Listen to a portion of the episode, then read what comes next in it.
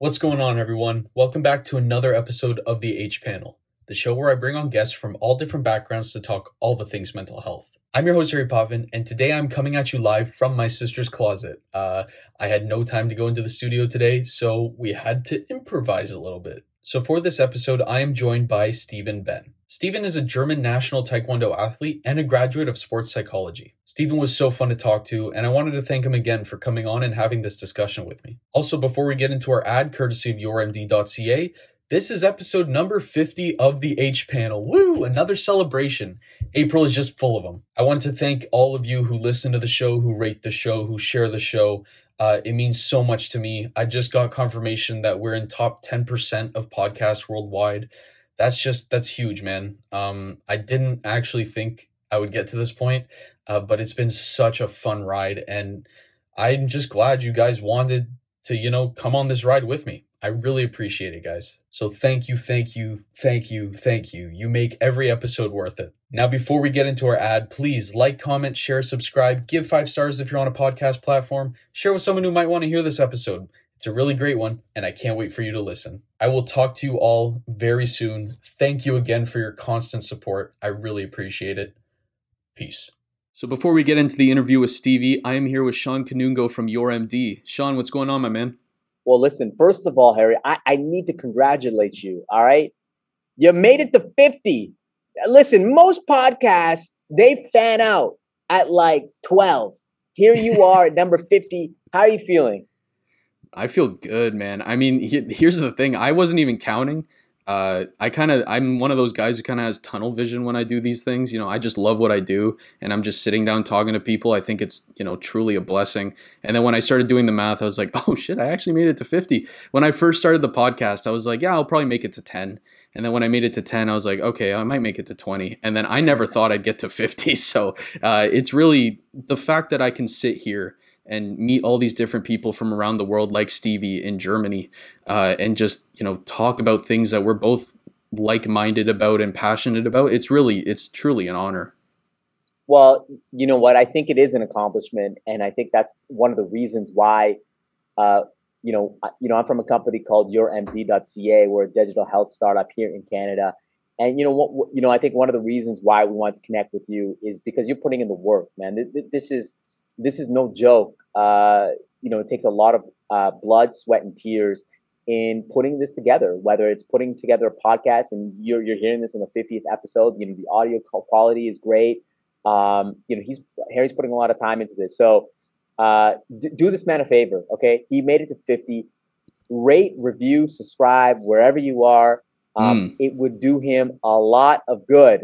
And I'm from a digital health startup here in Canada called yourmd.ca. I'm not here to pitch. Actually, I'm not going to pitch anything that we're doing. I'm just here to celebrate you. And congratulations, man. You made it to 50. I'm excited to get into this episode with Stevie. He's a Taekwondo guru and excited to learn more. Thank you, man. Yes. I'm very excited to show this episode to everyone. And you guys know I'll put the link to yourmd.ca in the bio. Be sure to check them out. It's a really great startup and big reason why they're sponsoring this episode, because I believe in them and I love what they're doing over there. So please enjoy this episode number 50 from the H-Panel.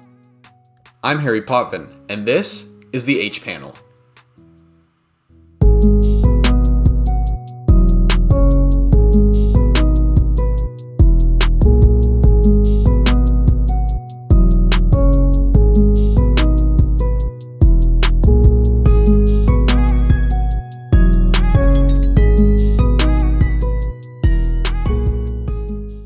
Are good to go. Steven, thank you so much for joining me today.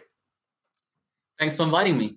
I just wanted to make a big shout out here because you are actually the 50th episode that I have recorded. So thank you again for coming on, and big shout out to me personally. I'm feeling myself today. Oh, good. Love it, man. Yeah.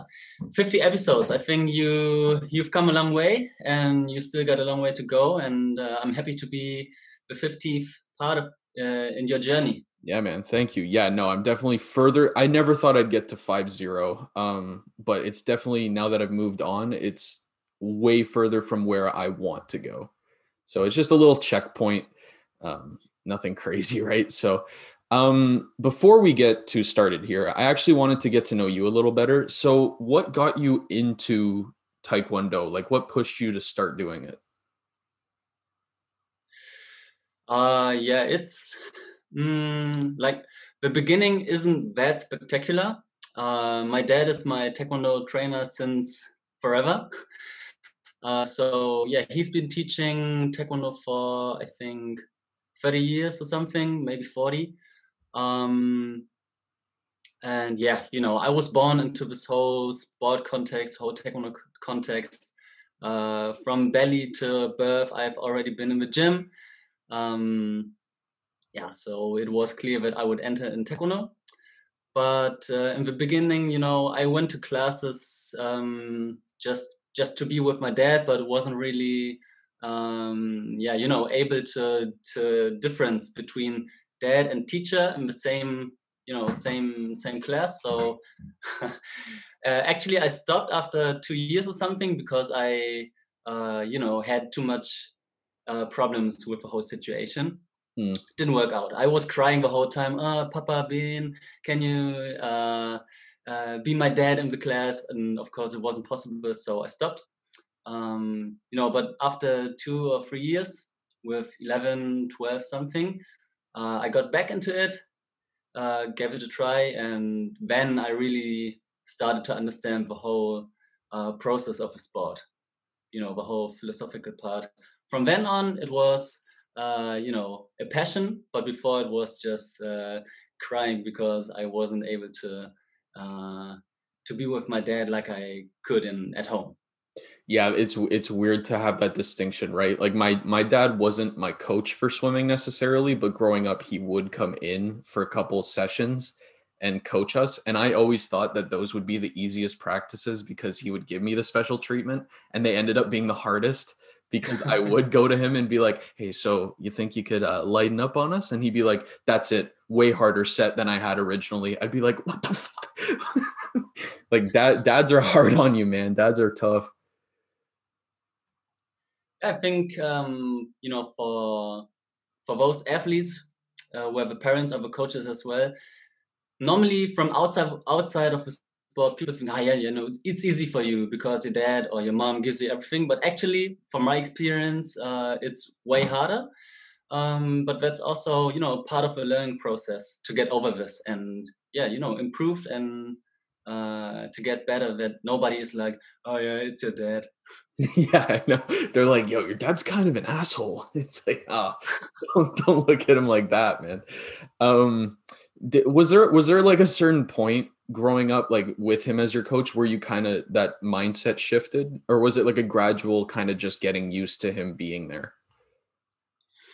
Like I said, from what I can remember, it's this break that made the difference.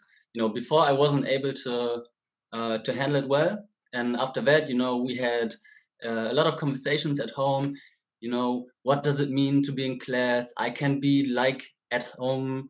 You gotta, see me as a teacher, as someone who teaches you something and who's not like hugging you all the time and caring for you. He told me, you're not like my son in class. You're like everyone else. You're the same. I don't see you as my son in class. If you understand it, you can come. If you don't understand this, you can come. And I said, okay, I understand now. With 11, I, sorted it out and, that was, from what I can remember, a little mindset shift. Yeah, that's dope, man. I love talking to athletes and being friends with athletes because I feel like there's this general kind of like, not energy, but like you're taught at such a young age to have time management, be disciplined, like be there for yourself. It's like a different mindset, and you can just kind of tell who's an athlete and who never did sports. I don't mean like you don't have to do sports your whole life, but even just a couple years, you can just tell. Especially in youth age, some people start to train, in their 20s or something. And this is nice, of course, but it makes a difference if you start at young age because sports teaches us so much about ourselves, about others. It's I love not just Taekwondo, but the whole sport and what it teaches us, especially in young age where our brain is still, you know, changeable, plastic. Neuroplasticity is, you know, extremely important in the young age. So yeah, I agree 100%. If, you know, might take some years, but when I have children, I will definitely send them to sports. I don't think it will be possible for them not to go to sports. Oh yeah, no. My kids are getting thrown in sports right away, whether they like it or not.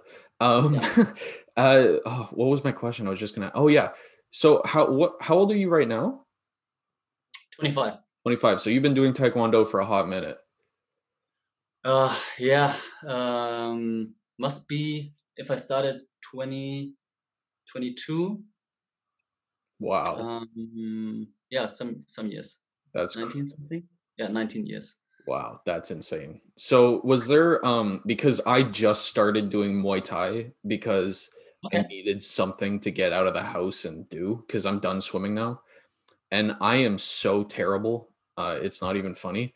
So was there like a certain age or a certain year where like the movements and the whole idea of fighting became more natural to you as opposed to like just going through the motions trying to figure things out? What I tell many people that I talk with when they ask me, have you always been in this level or something? I tell them actually that the truth is actually that I sucked for a long, long time. Like maybe until my opinion, but for years I was very, very bad in what I did. And I had zero talent. This I can surely say. I had zero talent. I wasn't flexible at all. Was afraid of doing all the movements, and yeah, like if you saw me in the beginning, you wouldn't think, oh, okay, maybe he will be good someday. So, Jesus. And actually, I'm very proud of it. Yeah. Because I appreciate it more when someone has zero talent but makes everything out of himself, and keeps improving day by day, month by month, year by year. I appreciate that more also in my students than someone who's very talented but just relies on it and is lazy and stuff. I don't like that, because I maximizing the potential is what I prefer, and I lived it by myself, and I'm still in the process. I'm not saying I'm so good now, but always improving. Yeah, always. I'm trying to always cultivate this beginner mindset. Mm-hmm. Yeah, no, I completely agree. We back in my university, they did this thing where like when they were trying to make the team, if you had talent but you were lazy, you were gone. They didn't care. It was like, yeah, you might help us get points, but your overall like energy and like the atmosphere you're cultivating is just, we don't want that. Like I would, yeah. I agree with you. I'd much rather someone who's not talented but shows up every day, works their ass off and always listens, as opposed to some super fast or really talented dude who just kind of hears you and goes, whatever, I don't care about you. Yeah, it's in our sport. It's it's a little harder actually, because not so many people in the world do Taekwondo. It's many, but it's not a mainstream sport, at least not in our Western countries or societies. In Asia, it's different. It's, part of the culture actually in Korea. So it's a little different over there, but, in the Western countries, you don't have that many people who do Taekwondo. So the talented tend to be the better, especially in the youth section. Mm-hmm. Where did I want to go? But in the mainstream sport, in the US, for example, American football and stuff, everyone is talented. Everyone has a certain level, but the ones who have a good work ethic and invest 100% in themselves, these are the ones that in the end, I'm going to make the teams, like you said. Mm-hmm. Getting drafted into the pro leagues and stuff. Yeah, exactly. You can even look at it in like normal life, because when I was working, I worked on a food truck one summer and like in a restaurant, And I went into the job interview and they were like, do you have any cooking experience? And I said, no. Like, I was like, I've never cooked before. And they're like, why would you apply here? And I was like, I don't know. But but then that was the only question they asked me. They were like, have you cooked before? I said, no. And then they're like, you're hired. And I was like, what? Why? And they were like, because like kids who go to culinary school, and this isn't a shot at culinary students, it's just an example, but they were like, kids who go to culinary school, sometimes it gets to their head. And if like the main chef gives them an order or like tells them to do something, they'll go off and do their own thing. Cause they're like, I'm talented. I've gone through school. I know how to do it. Don't tell me what to do. Whereas I'm a dumbass and I have no idea what I'm doing. So anything they say, I'm going to go, yeah, of course. Okay. So it's the same thing in life. It's like, you can be talented, but if you don't have that work ethic and you don't have that willingness to learn, you're not going to go anywhere. I agree 100%. Actually, there's nothing to add. If you get this in life, you will have success. Exactly, 100%. So going back to Taekwondo, do you find that it's growing in popularity in more westernized civilization, or is it still kind of where it's been? It's definitely growing. Mm-hmm. Definitely. Like I said, still not like, okay, I can actually compare it to when I talk to, stranger people about Taekwondo now than when I talked to them when I was younger, 10 years ago. When I talked to someone 10 years ago and I told them, yeah, I do Taekwondo, their usual reaction was like, I don't, is it like karate? Bruce Lee, yeah, you're doing the Bruce Lee stuff, mm-hmm. Very... they didn't really know the sport. Just, okay, must be something with martial arts. And if I talk to people now, 10 years later, they say, yeah, Taekwondo, yeah, I've seen it in the Olympic Games. I've seen it over there and there. More people know about it. Maybe some people even tried it. So there has definitely been a shift, but still it's a niche still. Mm. Yeah. Yeah, it used to be this thing where like if you heard Taekwondo or you heard Muay Thai or you heard any of the mixed martial arts, you just kind of shove them all into one category. You just assume they were all the same thing. I remember being so confused as a kid because my best friend did Taekwondo and I was like, I don't know the difference between any of these things. So if you don't investigate, or if you don't look it precisely up on the internet, or if you don't see it in the Olympics in TV, from where should you know? Mm. From where you don't see it in TV, you don't see it, in the normal channels we have. So where should you know? Yeah, no, exactly. Martial arts in the TVs. This is where people, get to know these martial arts. It's always, like I said, this meshed up, kind of sport. So. Mm-hmm. But it's changing and it's all right. Yeah. Yeah, no, swimming was kind of in that same boat for a while until Michael Phelps showed up, because then he started making it popular for people who didn't care about swimming.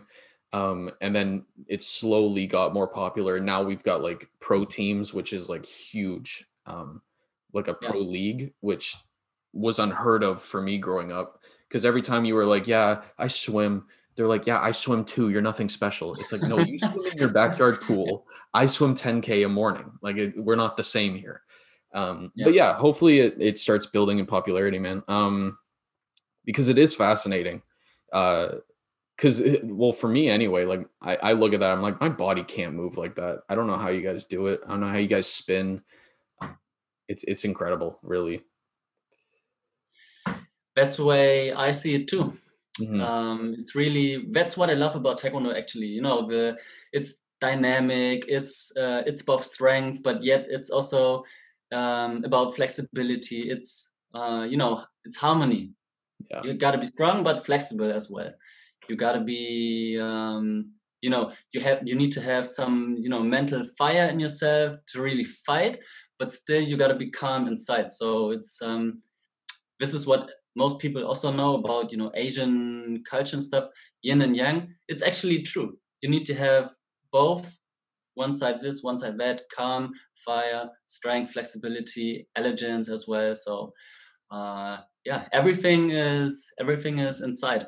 Mm-hmm. That's why I love it. Yeah. So are you in sports psychology, or did you graduate? I'm still studying sports psychology. Nice. So has anything you've learned in those courses or in that program, has anything translated over to your fighting skill? Basically, I would say everything. Mm. Because everything I learn, I try to reflect on it. You know, how can this help me? If I learn something in university, I directly think about, okay, how can this help me get better fighter, better athlete, better performer? Yeah, so a lot of things that I focus on right now is the mindset component for training, because of the situation, because we don't have competitions. So I try to work on, relaxation skills, mindset skills, stay motivated for trainings, this kind of stuff. Mm-hmm. So yeah, it's of course a lot to learn, and not everyone is willing to learn it. But if I could, I would tell everyone to really dive into this whole topic, because it will definitely make you a better athlete. Mm-hmm. In the elite class, everyone has the same physical conditions, but not the same psychological conditions. And this is where you can, differentiate between someone who's scoring the golden point in the final round in a world championship game and someone who loses in the final sudden death match. Yeah.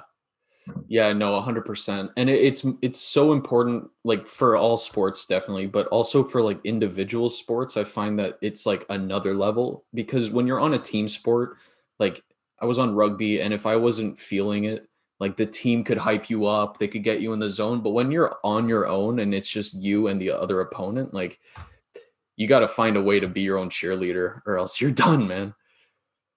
Yeah. Of course, you're not 100% alone, because you have your coach, but the coach also has limited impact on your performance. It definitely an important impact, but of course it's limited. And you're right, it's one-on-one, or in some other disciplines, it's only you on the court. So yeah, definitely, that's actually something that I'm missing sometimes about Taekwondo, is that during the performance, it's an individual sport. And I really love seeing American football, soccer, where they, hype themselves up. Yeah, this is something that I really appreciate in team sports, although I don't experience it by myself. But just seeing it already hypes me up, gets me motivated. Mm-hmm. Yeah, no, exactly. You see the team all hyped up on screen, and you're starting to jump around in the room too. You're like, let's go. Yeah. You're like, I could go on that soccer field and I could kick ass. I'm so pumped. So in terms of mentally preparing yourself for a match, how does that look for you, or what does that look like for you? Like weeks before a big match, the night before, and then the morning of? Depends on the competition, to be honest. If it's a regional competition, I start to prepare mentally, one day before, the evening before.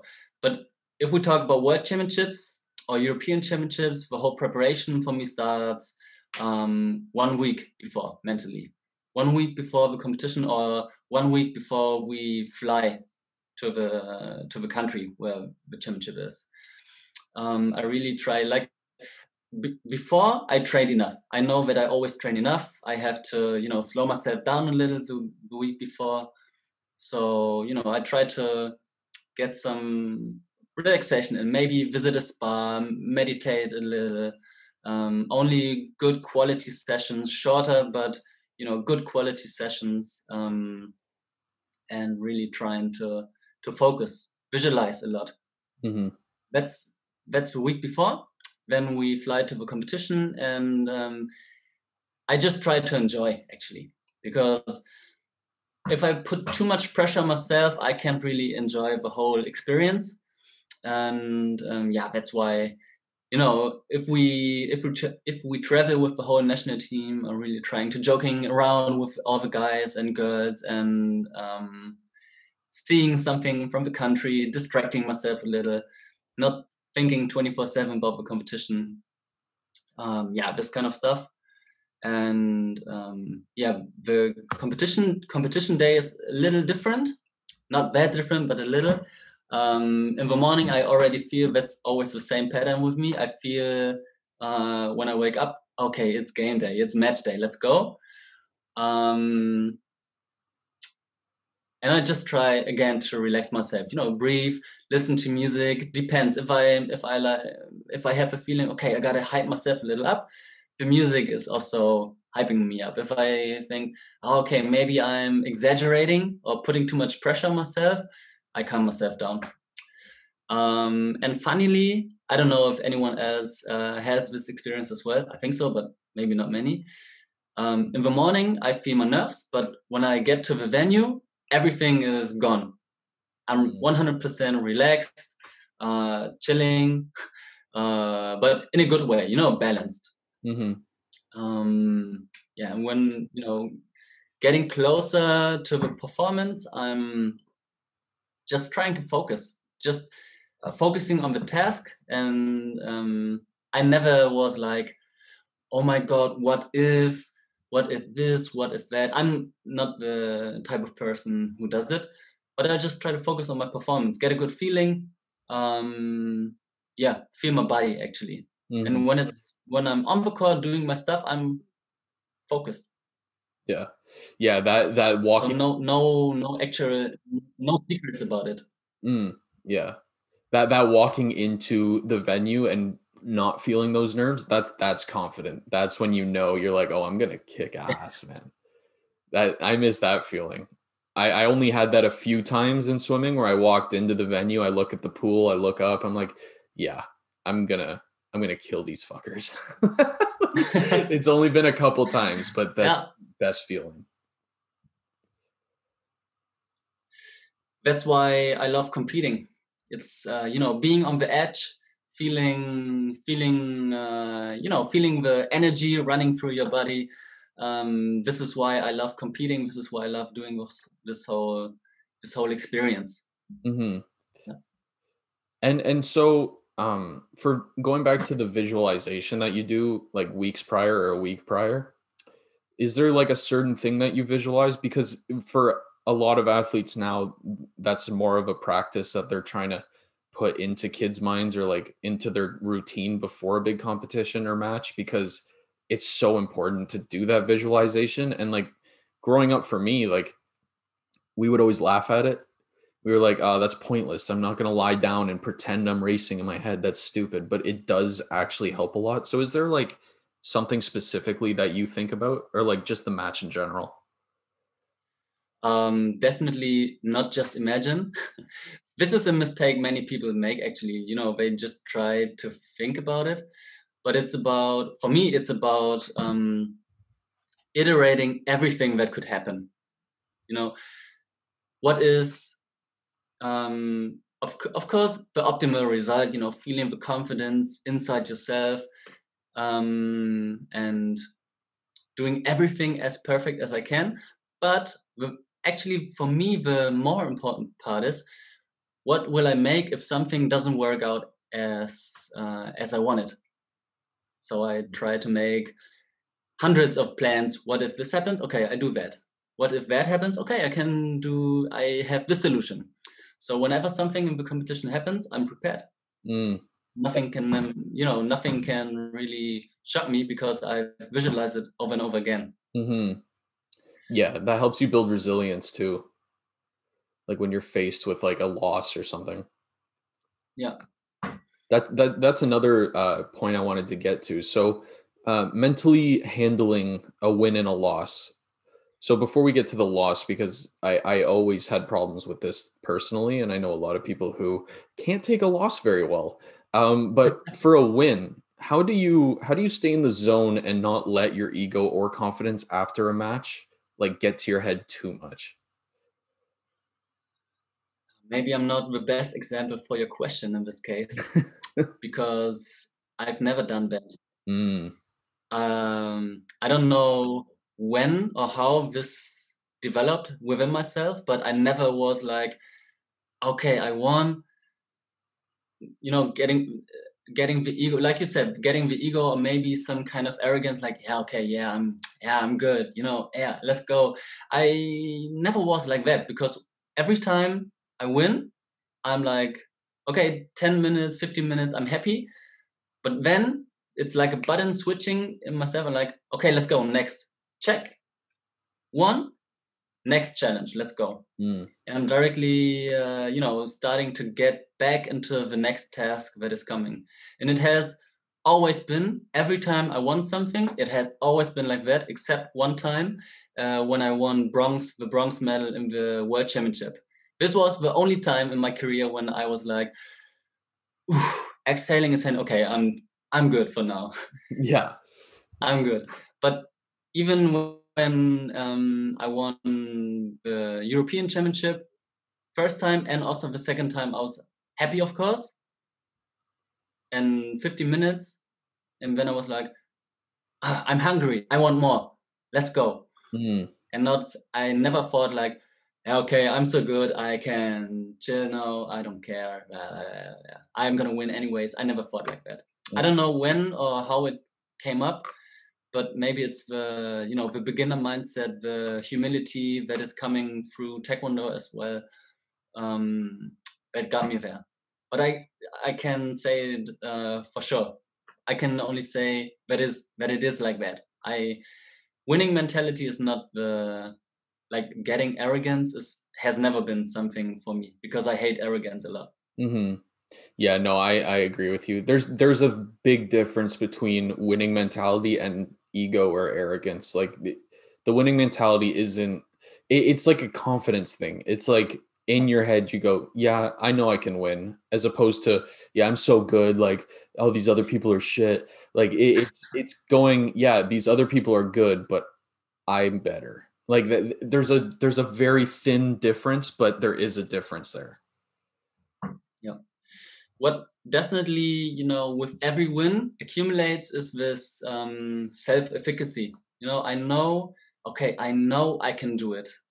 Every time I win, this is something, because you mentioned and you led me to this thought. Okay, every time I win, I do something well. I'm like, okay, I can do it. Yeah, let's go. But it's just focus on myself, not on the competition itself or the result. It's only within myself. I'm like, okay, yeah, I know that I can show under pressure what I'm capable of doing. Mm. This is definitely something that comes with winning, but this is natural, I think. Mm-hmm. Yeah, that's like in life too.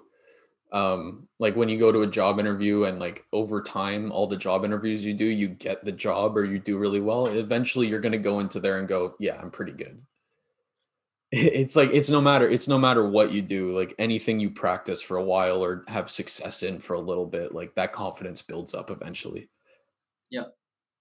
So on the other end of that conversation, because I feel like, for team sports, especially, a loss sucks. It does, but it's a lot less because your brothers are there. Like you're a band of brothers, and you can handle that loss together. And it's kind of it lessens the blow almost.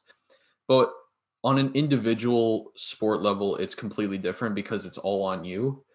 And then, well, it's not all on you, but like mentally, you believe that it is. And then even further, I feel like losing a fight is just so personal.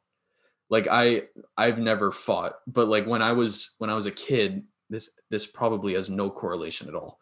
But when I was a kid in grade 5, this kid tried to fight me and he was like, "You want to go, you little bitch?" And I was like, "Yeah, I do actually," because I was excited. I was like, my first fight ever. And I was big. I don't know if I was bigger than him, but I knew I could fight him.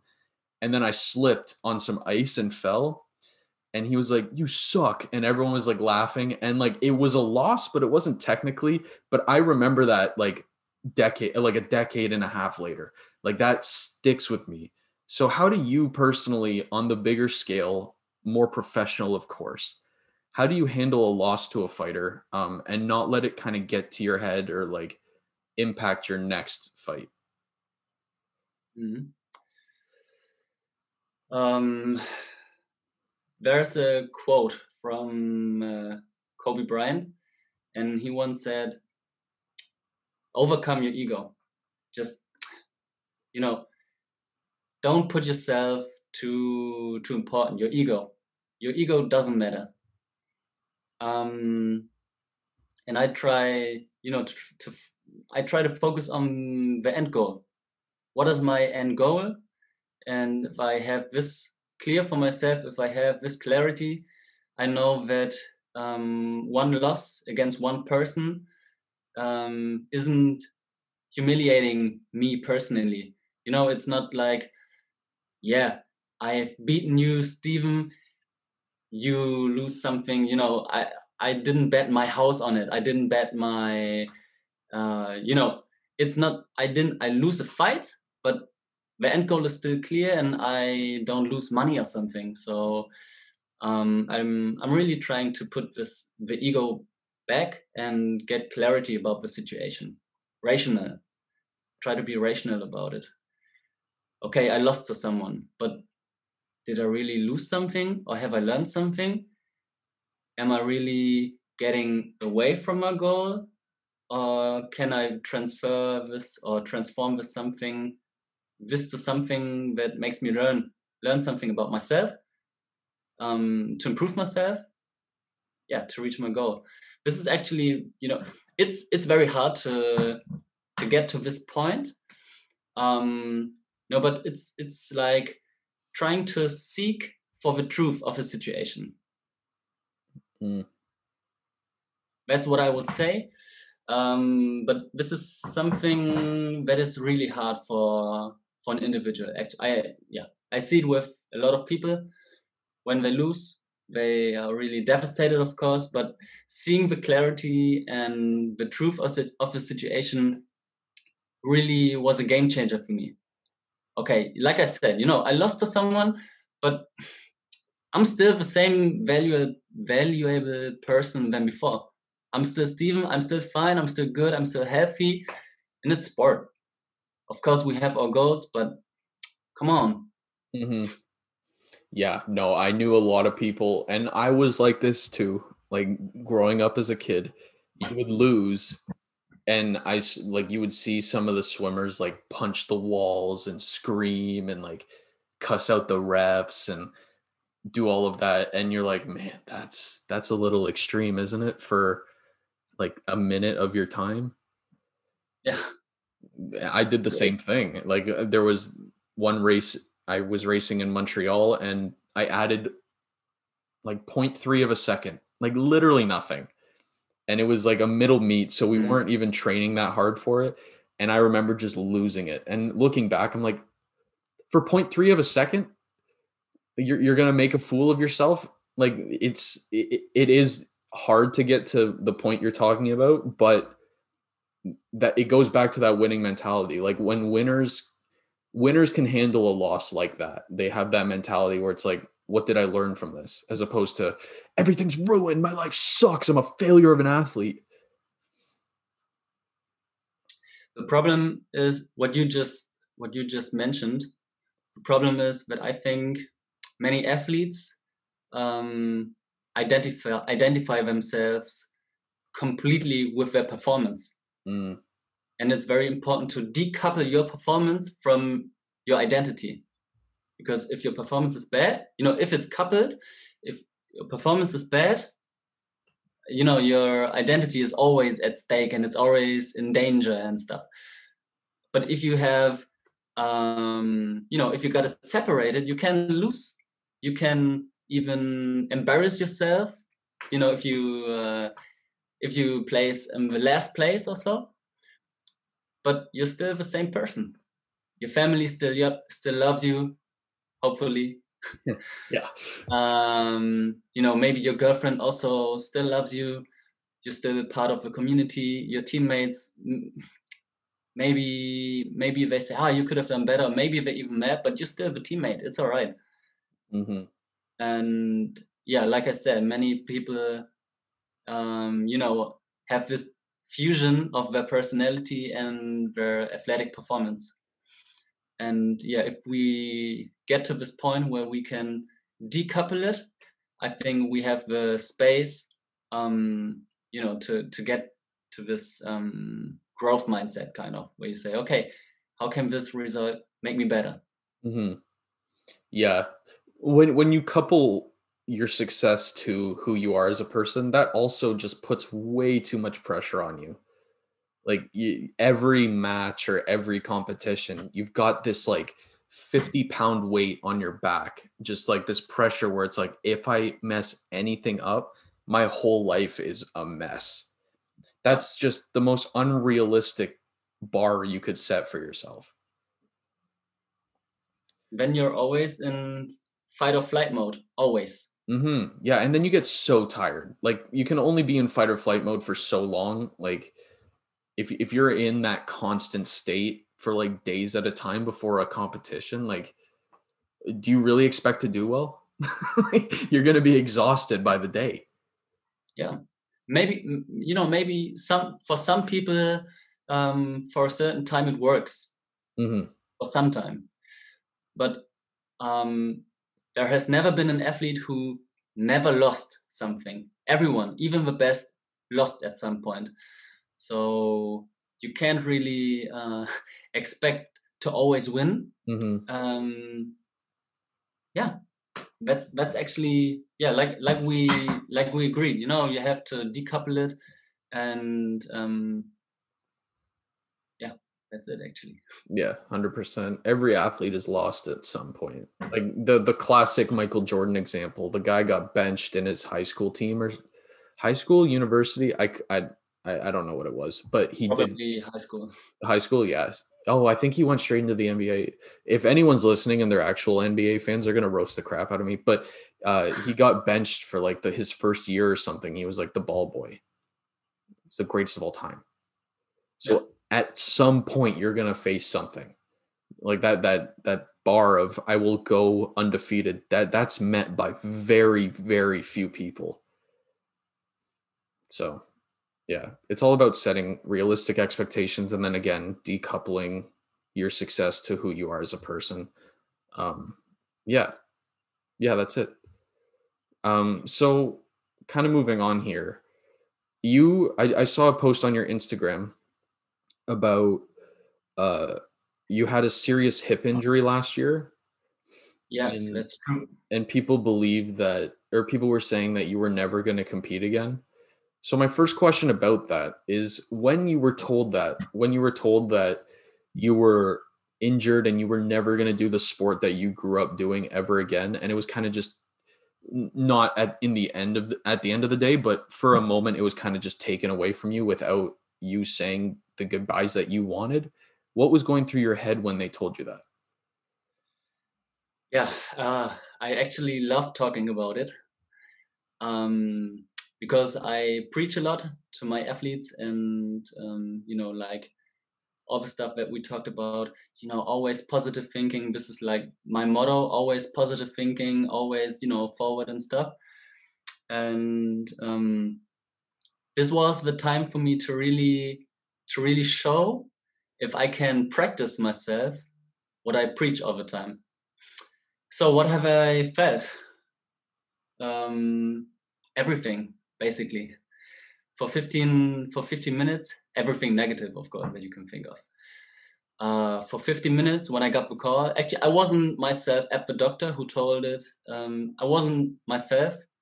I wasn't with the doctor when I got this message. I got a phone call, and I was on the way to national team training. I was 5 seconds before leaving my house, you know, to get to the national team camp. So my dad called me. He was at the doctor's. He called me and, you know, told me the news. And first I was like, is it a joke? This can't be true. Come on. You know, this typical reaction. When I hung up, and for 15 minutes, I can be honest about it. There's nothing that, you know, I was crying. I was thinking, okay, I wasn't thinking, actually. I was just crying and like, oh my God, what is happening now? It's true. But then after these 50 minutes, I was like, okay, so what's happening now? I will get a surgery. I will be able to walk. I'm thankful for all the time that I spent. I'm very thankful for everything that I've experienced. And now is another time. It's a different time now. From now on, it will be different. Okay, not the same than before, but still a good life. Come on, I can do my sports. Yes, that's extremely, extremely sad, of course, but will crying heal my hip? No, it won't. So let's go on. Let's do the surgery so I can heal, walk, and do my stuff again. And then I will be there as a coach for my athletes, and I will become a better coach. And that's the thoughts that I had in the first 1 or 2 days. Yeah, maybe a week or so. It's a year ago, so I don't remember 100%. What a roller coaster, man. Yeah, it definitely has been a roller coaster, but normally my life is always like this. It's always positive. So a roller coaster was a different experience for me. But that's life, you know. Life can always be like that. Life is always a roller coaster. So I said, okay, that's life. Come on. Yeah, come on, man. I'm still healthy, so. Yeah, 100%. So what caused the hip injury? Was it like during a match or? No, it was, progressing over the years of training, probably. And also some genetic components, probably. Typical hip impingement, but, not everyone with hip impingements get problems. So because of my kicking, numerous kickings over years, it, became worse and worse and worse. And yeah, and then eventually your body just said, I can't do this, man. Yeah, from one day to another, actually. Wasn't feeling anything, and then one day I was like, oh, I can't really kick. 2 or 3 days before a competition came, I failed. It was a very, very bad competition. But now I know. Now I know why, because I had something going up in my hip, and like I said, from one day to the other, it was like that. And 3 or 4 weeks later, I got this message, and from then on, the journey started, the adventure. Yeah.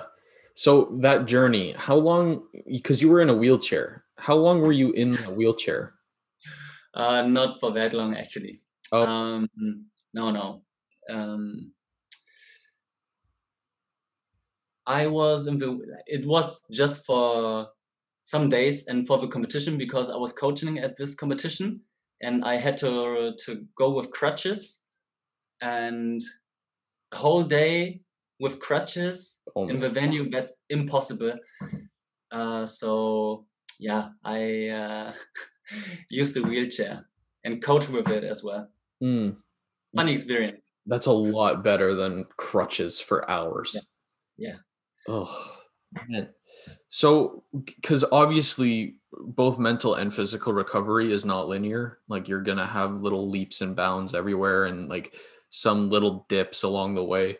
So how were you able to kind of keep your head and vision on the finish line as opposed to focusing on these little dips? Like, because I had a terrible back injury last year where like there were days where I could only swim a couple lengths and then I'd have to get out because I couldn't move or my back was seizing. And so some days were great. Like, I'd finish the practice or I'd go race. I'd feel fine. And then the next day I just could not swim.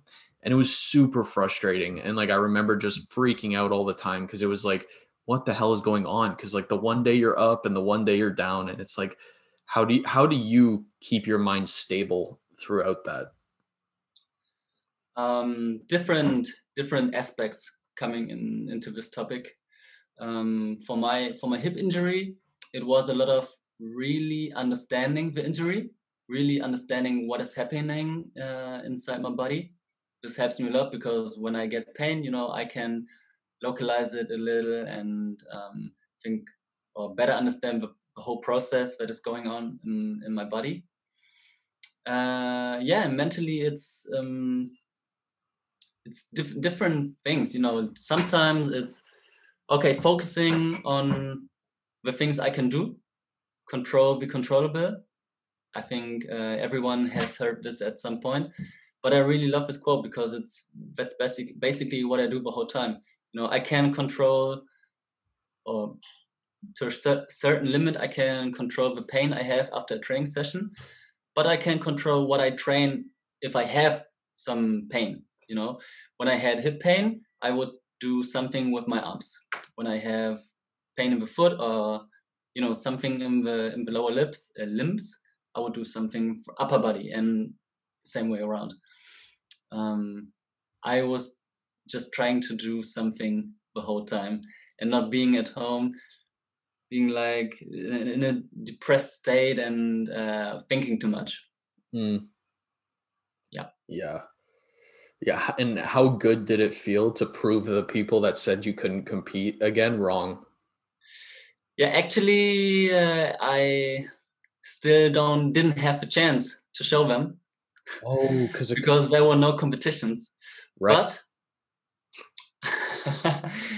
yeah, but it's good at some point to forget a little about the situation. Mm-hmm. Yeah, exactly. My mind forgets about it. It's like a coping mechanism. I hear COVID. I'm like, oh, what was that? Oh, yeah, that thing that's going on. Right. Yeah, I still wasn't able, but of course, for myself, it's yeah, it makes me extremely happy just to be able to train, just to be able to kick high, to do my stuff, doing all the flips, kicks, tricks. All these things make me extremely happy and extremely grateful.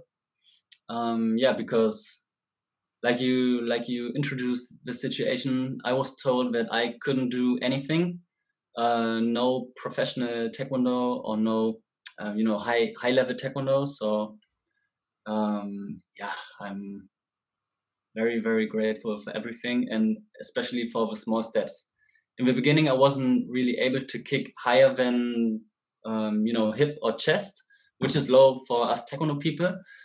And I really celebrated every centimeter that I was able to get higher. I really celebrated it.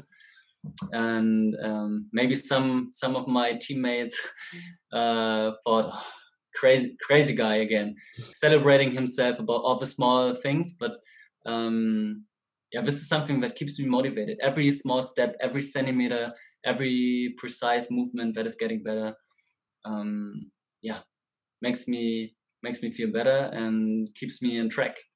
Mm-hmm. Well, it goes back to that beginner mindset that you were talking about you had, because as a beginner in anything, any little amount of progress that you get, you're like, yes, it's like a little victory. When you get to that point where your ego covers everything, you only focus on that end goal, and then you don't really see the little steps. And then if the end goal doesn't go how you expect, you're like, I don't get it. But then you look back at your track record, you're like, oh yeah, I didn't progress how I should have. So it goes back to that beginner mindset. And I feel like when you are an athlete and you do get injured, it kind of makes you take a step back and appreciate those baby steps a little more. Yes, definitely. Definitely. And that's why I try to see everything as a learning opportunity, something that will at some point make you better or will help you in the future. For injuries, most people think, ah, I can do this, I can do that. They focus on what they can do. But most people don't realize that this is an opportunity now to work on your weaknesses or things that you wouldn't work on if you had a completely healthy body. Mm. Oh, yeah, actually that's also, you know, the thing that I said before, control the controllable, focus on what you can do. And what you can do, okay, just have patience. Yeah. Take two steps. Once, that's also a very popular quote or sentence. One step back, two steps forward. Mm-hmm. Yeah, that's really important to do. I was talking to a volleyball player, and she was talking about how when she got injured, she focused more on the mental training because she could do that, like when she couldn't do the physical. And then when she got the ability to do the physical again, she was like way sharper. Yeah. So yeah, control, or you can't control the uncontrollable, but you can control the controllable. I think I just added a part there. It sounds stupid, but it's true. So yeah. Let's say there's a kid out there, or maybe not even a kid, let's say like mid 20s is still technically a kid, but let's say there's someone there who does get injured like the way you got injured and is told the same things. What would you want if you were there with them? What would you want them to hear when they're going through that? I would like to have 24 hours just telling her or him everything that I've experienced. But there's a lot, like I said, I would say. First thing, if doctors tell you, you can't come back, don't believe it. I heard this from many other athletes and friends from other national teams as well. Doctors, I don't know why, maybe not all, but some, tend to say, you can't do this or that. But our human body is very strong. And if the mental, like the psychology and the physical parts work together, you can really achieve something great. And just think about your passion, think about what you really care about, your end goal. Is it still reachable? Is it realistic still? Okay, if it is, if you really say, maybe if your goal is to become a world champion, let's say, or maybe just a regional medalist, if you want to reach this goal, you can still have this goal if it's realistic. Of course, you got to be honest about this, but if it's really realistic, okay, have this goal. It's all right, but from your end goal, work your way back to the present. How can you get better today? How can you get better in the whole week? How can you get better the whole month, year, to reach your end goal? And just take it step by step, baby steps, be grateful, have patience. So many topics that I would include, but it's definitely taking baby steps and, have your vision, really be passionate about it, and then work your way back to presence and every day get closer to it. Love it, man. Words of wisdom. Are you training for Tokyo? Assuming it's still a thing. No, I'm not, because my discipline in the Taekwondo sport, we have different disciplines, and my discipline is not part of the Olympic program. Oh. No, we have the fighting, the Kyoryugi part, and we have the in Korea it's called Pumse. It's the patterns that we perform. And this is my specialty. That's my part. So yeah, we are not included in the Olympics yet. Yeah. Yo, Olympic committee, man, get on that. If you're listening, so we're trying, the whole sport, the whole discipline is trying for years already, but, no chance for right now. We're still developing and, still trying to be more interesting for general crowds. Yeah. Maybe, I don't know if I'm still in my best age when this will happen, but at some point it will happen because the fighting discipline is already inside. Mm-hmm. Yeah, the future's bright for you guys. Forget the Olympics, but I wish you the best of luck in everything. I hope your next competition, you just kick complete ass, prove all those doctors wrong. I hope they're watching, and I hope they go, shit, I was wrong. No, I can't hate on them Mm-hmm. Definitely I can, because they have helped me a lot. They helped me a lot, and you know, a lot of support coming from them. Yeah, but you know, in this case, it's the same, actually the same thing that I talked about the whole time.